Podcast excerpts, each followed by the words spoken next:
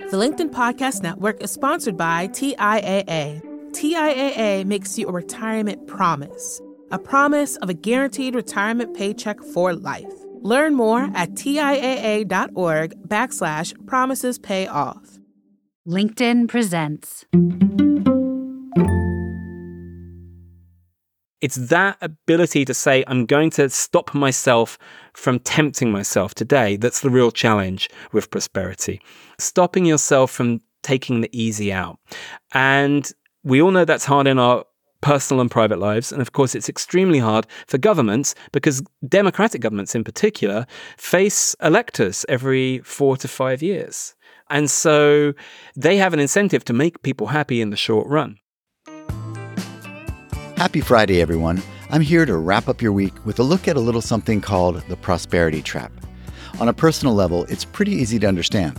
Let's say you have $50 and really need to buy some groceries. Spending all 50 on food makes a lot of sense. You're pretty hungry after all. But the thing is, you know you're going to need to eat next week too. So it makes sense to save a little bit of that $50, so eat a little bit less this week than you might like to. This kind of trade off is a familiar one in our personal lives, but when we scale it up to the level of the global economy, things get complicated. According to my guest this week, political scientist Ben Ansell, this is what makes it so tough to address common threats like climate change. It's a problem he calls the prosperity trap. The prosperity trap is that what makes us richer in the short run makes us poorer over the long haul. Temptations now can distract us from making investments that only pay off in the future, as anyone who has given up their gym membership will know. The starkest trade off of all faces us with the challenge of climate change. To slow down global temperature rises, each country must be willing to accept short term costs, even though the benefits may only come decades in the future. To reduce global emissions, we have to bring everyone on board Slowing down emissions is costly. It's not just the cost of producing solar panels or wind turbines. Whole industries, not least the fossil fuel sector, need to be fundamentally transformed, or more likely, shut down. And that means making sacrifices by consigning coal miners to unemployment or decommissioning factories. But unless every country does this, it may be all for naught. After all, if everyone else is pursuing net zero, I might be tempted to guzzle gas, knowing my effect on the global climate will be negligible. And if everyone thinks like that, emissions will rise uncontrollably. Climate change is the greatest collective action problem of all. And our experience with climate change treaties shows just how strong these motivations are. Countries around the world signed the 1997 Kyoto Accord, but when push came to shove, they decided that the costs were too hard to bear. America signed it, but never ratified it. Canada left it when its oil production became too lucrative to forego. We're not doomed. The Paris Accord of 2015 has been much more successful. You say that the Paris Accord of 2015 has been much more successful than the earlier Kyoto Accords. Why is that? Yeah, so the, the Paris Accord for your listeners is is the sort of most recent successful environmental treaty to deal with climate change. And we've had COP25, COP26 since, which mm-hmm. haven't maybe accomplished quite as much.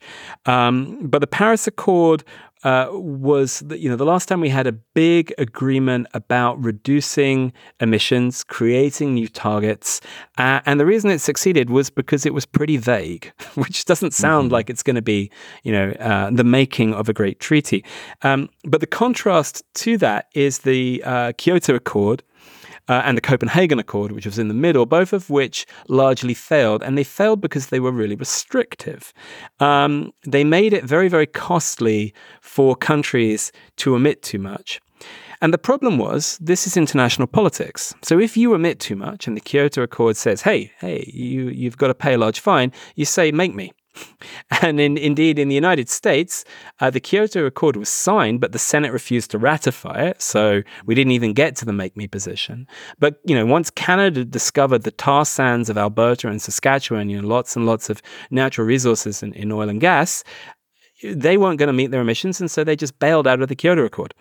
You can't make countries do what they want unless you are a very powerful country yourself who wants to enforce that in some way. And that's the big challenge of, of uh, climate change that we face, which is that to do things that will make things better in the very long run, which you know is presumably a global increase in temperatures less than about two degrees Celsius, we all need to pay a whole bunch of costs now.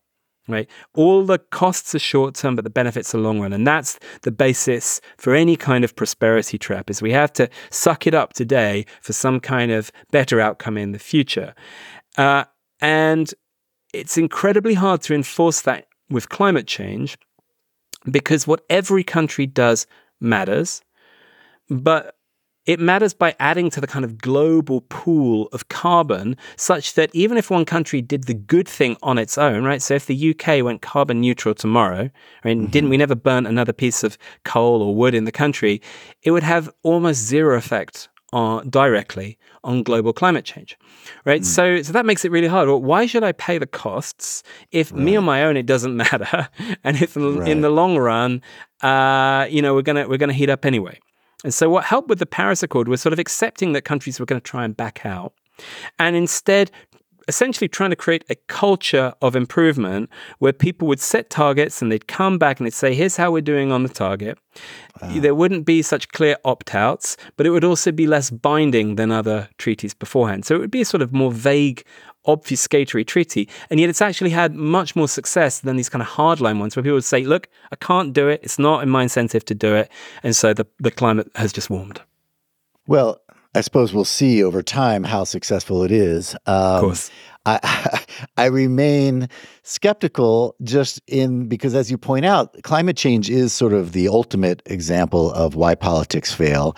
Uh, it is the kind of uh, poster child for a problem that is massive and yet no individual actor or indeed any individual country seems to have strong incentives to make the kind of changes needed. You tie it in with this problem of the prosperity trap. And if I understand what you mean, prosperity, the idea of growing wealth, growing income, which many of us want. There's this trap because oftentimes the things that make us richer now make us poorer later, or you could say it the other way around too. Things that if I want to get richer later, sometimes I have to be poorer now, and that can be hard for me to do. This is a structural problem. Is this an inevitable problem in the area of prosperity?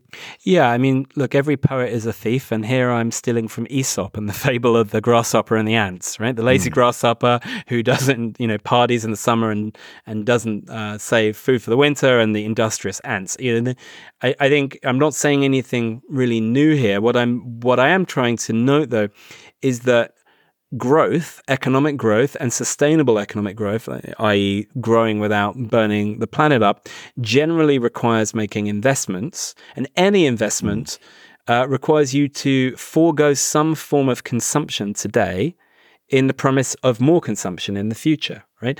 And any of us who've joined a gym know that that's difficult, right? There are all kinds of reasons why we might not want to take the costs today, even though we might plausibly benefit in the future.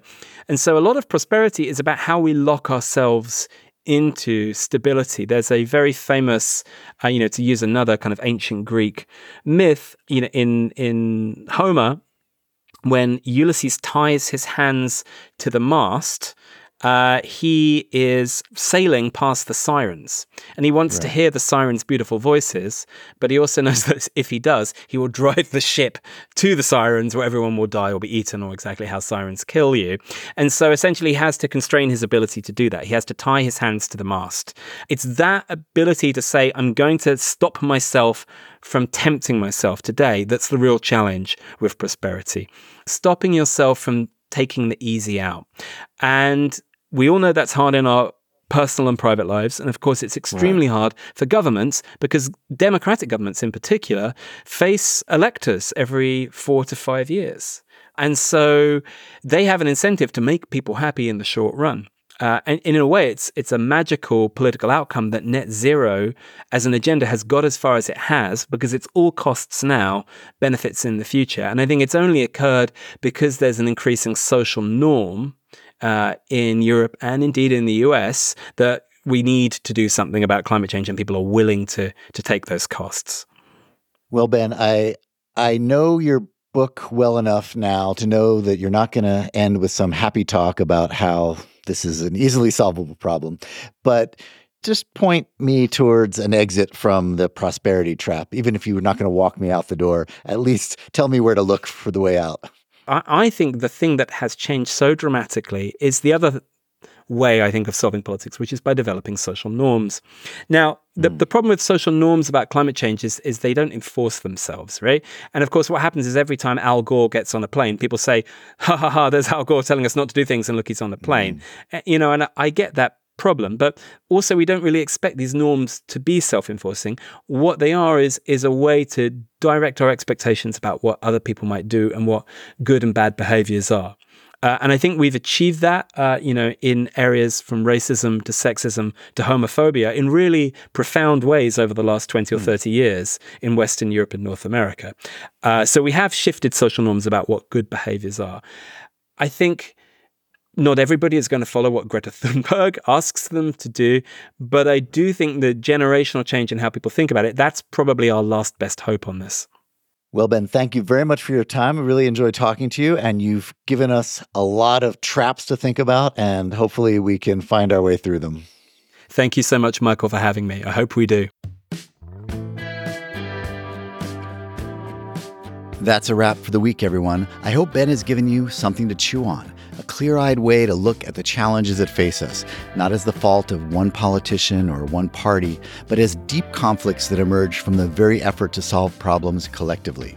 It doesn't mean we should give up, it just means we need to be clear about the nature of how politics works and doesn't work, and figure out better ways to communicate and collaborate.